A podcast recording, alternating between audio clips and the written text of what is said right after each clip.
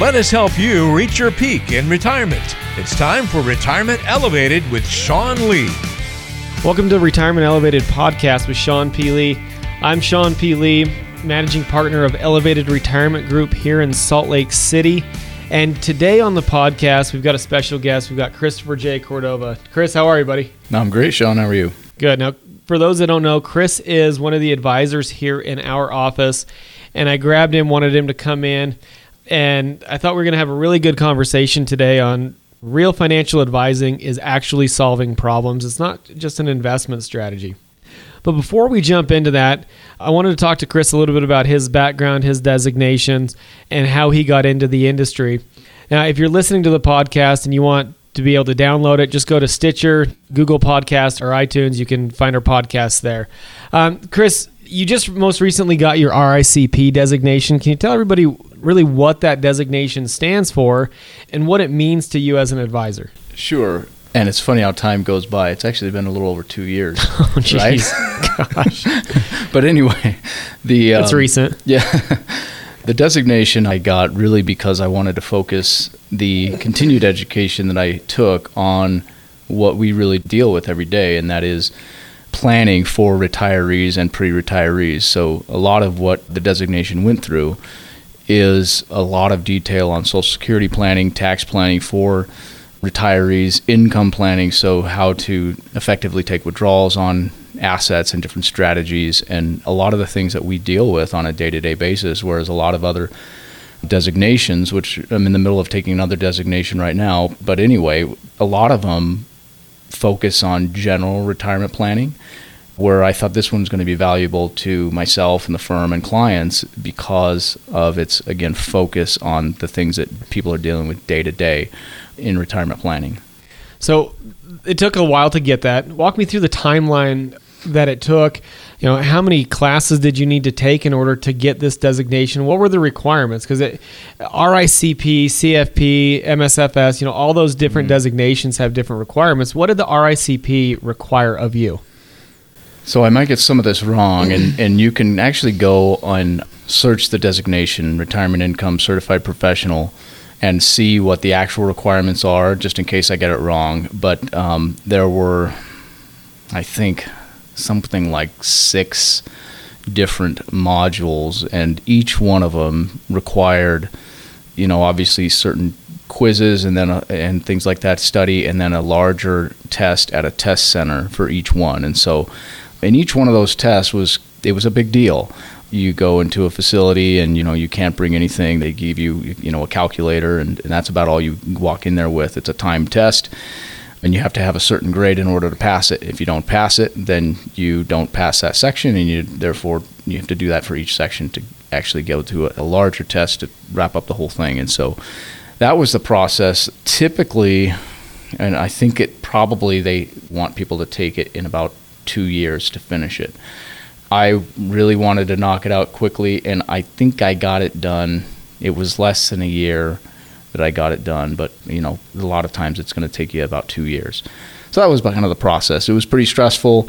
Uh, a lot of things that I learned, I really enjoyed doing it because a lot of the things that I learned, I was able to bring into the meetings and right away implement with clients and working with clients. Awesome. So, I, bottom line with that, it's it wasn't an overnight test. It's not an open book. You know, there are some of these designations that are out there that you can go, you can take an open book test, do it online or whatever it may be.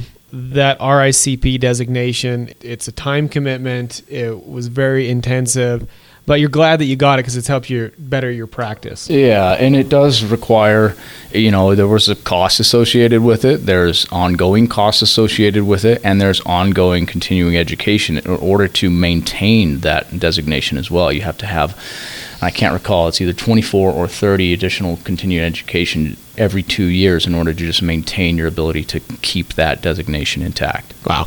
So that leads us into the discussion that we're going to have today. And really, what we're going to talk about today is real financial advising is solving problems. Most people think that a financial advisor's primary job is picking investments, but really, that's only a small part of it. The reality is that the primary job is solving problems and putting the pieces of the puzzle together. And what I thought we'd do today is I'll just throw out some situations that you and I have encountered. We'll talk about it that we've seen over the years where financial planning became less about picking the investments and more about solving the problems. Because if you think about it, and most people that come into our office, common questions, and I talked about this in the recent podcast, is, you know, Sean, how do I make the most amount of money possible? Or, you know, how do I structure my investments to get the greatest returns when that's really not always the right outlook when it comes to planning or the thing that should be focused on? Would you let's start with that. Maybe would you agree with that or disagree that? Yeah, and you're right. A lot of time people will jump right into that as their main priority when a lot of times looking at returns and things like that are, are sometimes the last things that we're going to look at when creating a plan. So let's talk about this scenario because this happens quite a bit. We work do a lot of work with Questar Gas employees, well, formerly Questar, now Dominion Energy. And when Dominion came in, a lot of the employees were maybe forced into an early retirement. We've got a number of families that were in that situation where they were forced to retire at 56, 57, 59, whatever it may be. They just weren't quite ready to retire yet. But when we start to look at solving those problems, talk to me a little bit about a recent encounter that you've had or, or what you've gone through with someone who was forced into an early retirement. Sure. So, um, recently sat down with somebody and they were forced into retirement, not from the company that you're talking about, but a different company.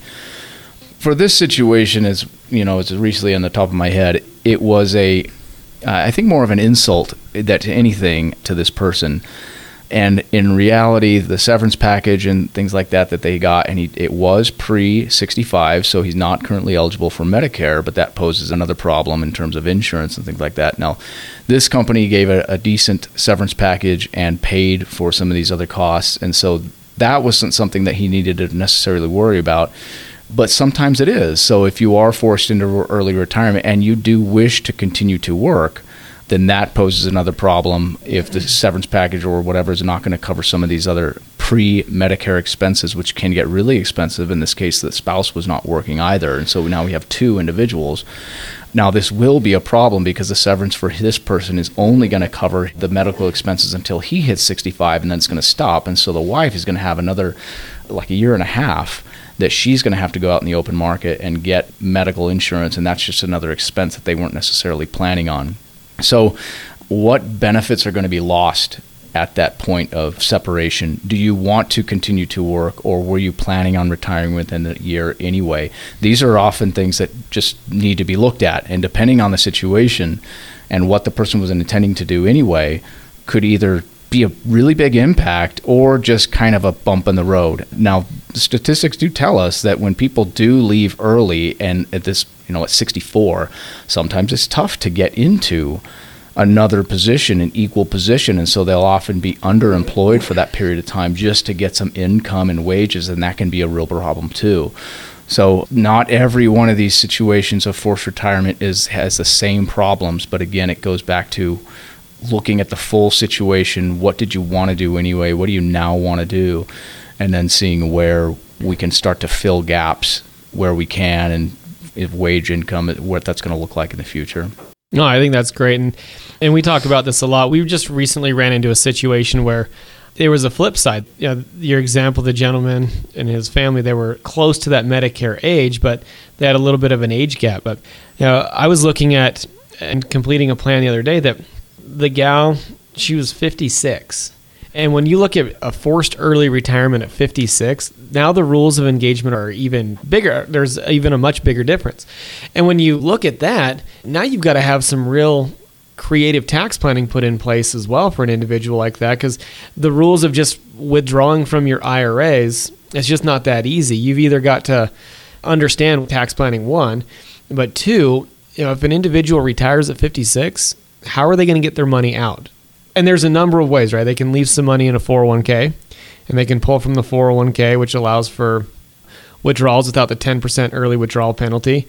That's because that can get, get a little bit confusing just for people who are listening. Right. That's only available if you leave it in the old 401k that you were separated from and you were over the age of 55. Right. So if you're under 55, that option's not available. But That, No, that's a good point because you do have to be over the 50, age 55. Or you can do a 72T distribution, which we've seen some families come to us, they're already doing it.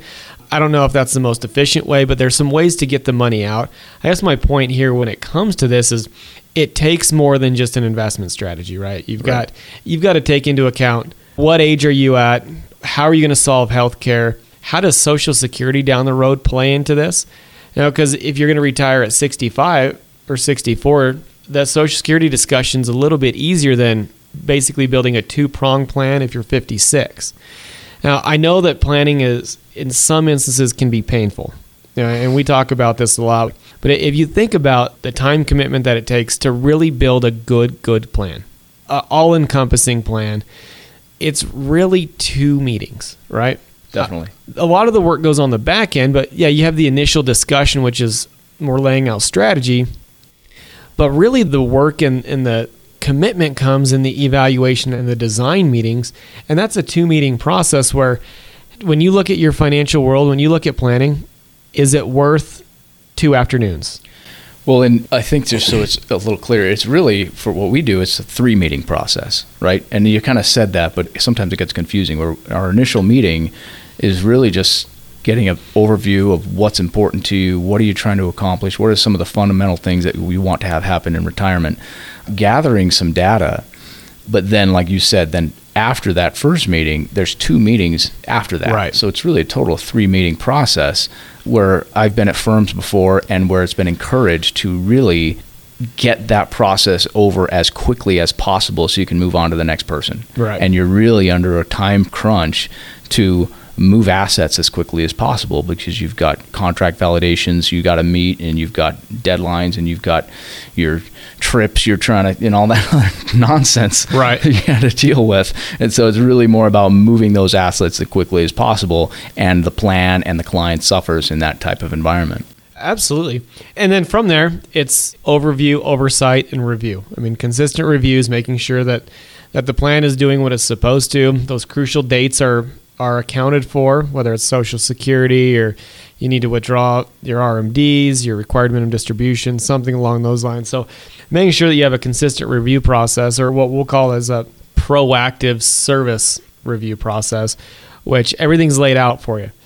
Now let's go into another situation because it kind of leads into that where someone who's forced into retirement, but it's someone just who really hated their job mm-hmm. and said, "Chris, I want to retire as soon as possible. I can't take it anymore. I'm struggling getting up in the morning. I believe that it's taking years off my life because I need to continue to work. How can you get me to retirement as quick as possible?" So it's a similar process, really. None of these challenges are going to change the process, right? So we're going to first, again, figure out what's fundamentally what you want to have happen in retirement. And this one of these fundamental things is retire as soon as possible, right? But then there's other things. So what other things you want to have happen in retirement?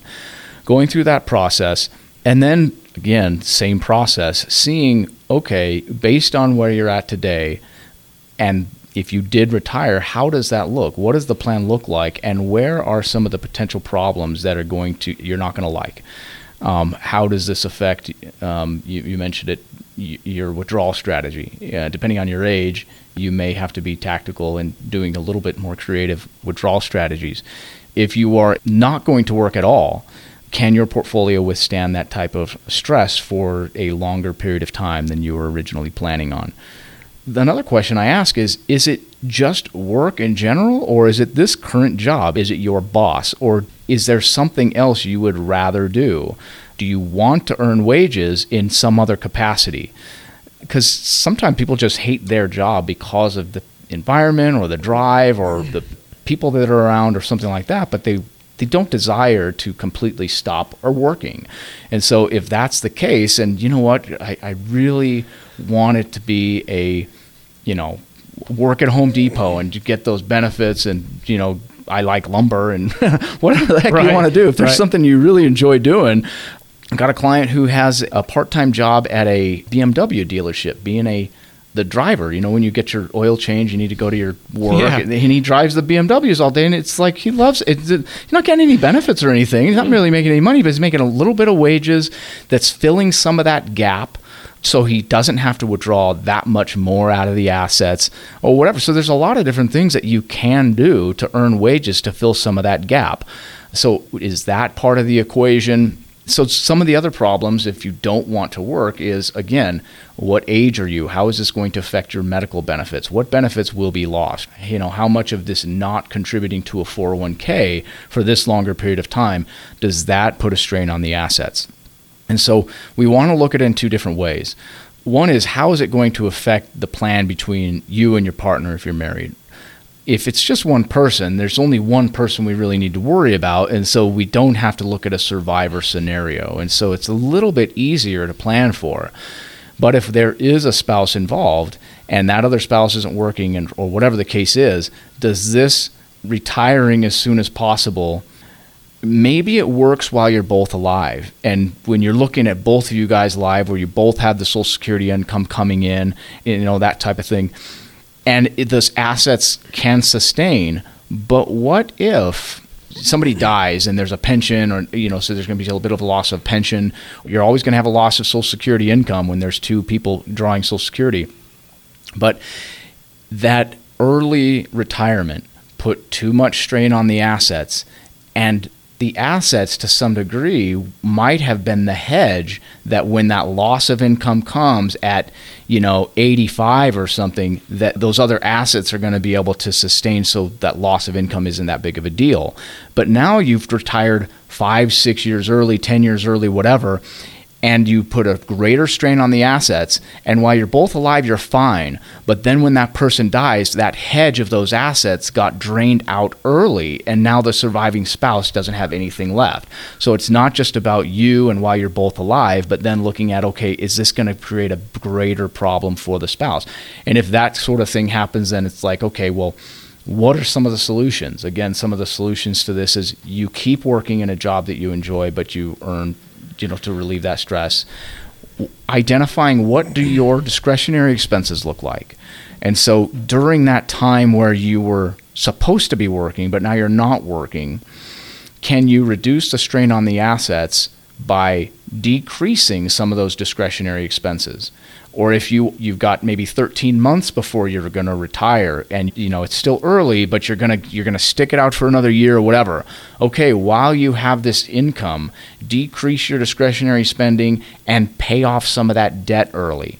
Right. you know so relieving some of that stress of expenses that will be there when you will be retired. So there's a lot of different solutions but you know sometimes it comes down to well how bad do you want it you know what do you want to sacrifice to make this happen early? Do you want to sacrifice your income today and put some more towards debt?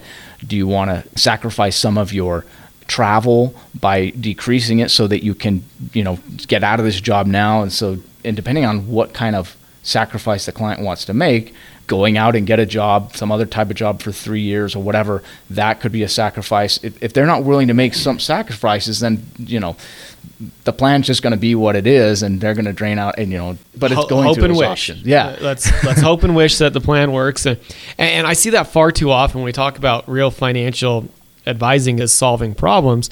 You know, I hear, "Well, my advisor told me that I was going to be fine." Okay, awesome. Like that's that's great.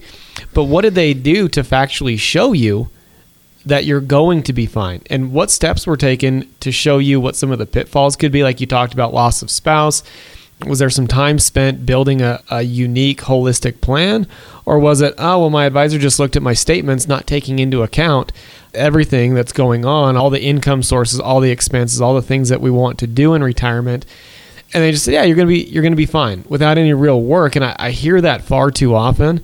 And then we do an evaluation or review a portfolio, and we bring out all of these issues that you talked about, and we didn't even talk about investment risk or market corrections and things like that. You know, the things that we don't have control over, the inflations, the longevity, the market risk. We don't have any control over what the market's going to do over the next 10 years but what we we preach in the classes and in our retirement elevated classes or in the meetings that we take is control what you can control and you can plan. building a plan is what you can control. I can't control what the markets are going to do, what inflation is going to do, and what longevity is going to do. But let's do everything we can from a planning perspective to account for those unknowns. Yeah, usually when we're sitting in front of somebody and they're working with an advisor and they have those questions, that you know, the, the advisor said it was going to be fine. The only reason they're sitting down with us is because they don't necessarily believe what that advisor is saying. Now, why don't they believe it? It's usually because there are things missing that even though the client may not know what their RMD situation looks like or what their potential tax situation looks like, and they never went through it, but they know there's something missing. They're kind of going, there's more to it than this. Right. Even though they don't really know what those things are. And that's just the lack of comprehensive planning. And it takes a lot more than looking at your portfolio and saying, oh, you got, you know, 6% this year. So, and when we project out 6% or, you know, based on this, you're going to be fine. The client wants to see a little bit more. And you, when they're coming in and sitting down with us and we're going through things that they've never had somebody go through them with, they're, a lot of times we'll hear this is what I'm looking for. I've been working with an advisor for 30 years and nobody's ever told me about that. Right. Nobody's ever explained this like that. And then again, like you said to the review process, the review process is simply us going through all the things that we've gone through and doing an evaluation on it. right. And right. just saying okay where so it's not just about are you going to be fine but it's us going through all the details and not reassuring our own plan is good because we don't want to get emotionally invested in the plan that we created. We want to continue to poke holes in it and show the client okay listen if this continues like this it could be a problem. And so i'll often relate it if you're on a ship a large ship think of the titanic or something like that and you can see an iceberg, you know, 50 miles away or 20 miles away or whatever it is, and to avoid it, you really don't have to turn that wheel more than a degree, and you're right. going to miss it by a mile. But we want to identify those potential things way down the road. And that's part of that continuing monitoring process. Because if you get too close to those icebergs, you spin that wheel as much as you want and you're going to hit it and there's nothing you can do. And so just kind of looking and continuing to evaluate our own work and punching holes in it where we can. And then when the client sits down with us, if we're identifying those things, and we tell them, okay, you're going to be fine, they believe it because they, we've gone through every little aspect of it and we're continuing to review it. And if there is a problem, we're going to tell them, hey, listen, this could pose a problem. And so these are some of the things we might want to do to correct it. Right. I mean, you look at it and pose the question quite a bit. If there was a problem, when would you want to know about it now? Five years from now? Ten years from now? Well, obviously you'd want to know about it now so you can solve it. And what we're talking about today is is real financial advising is solving problems. It's not an investment strategy. It is solving problems, taking the time to build a clearly defined income plan that that encompasses income, investments, tax, healthcare, and estate planning. I want to thank Chris Cordova uh, RICP, for being on the podcast with us today. He's one of the advisors here in our office.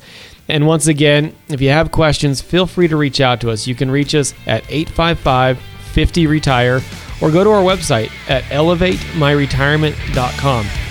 We look forward to speaking with everybody again soon. We thank you for listening to the podcast today. Have a great week. Happy holidays. We'll talk to you next time. All the best.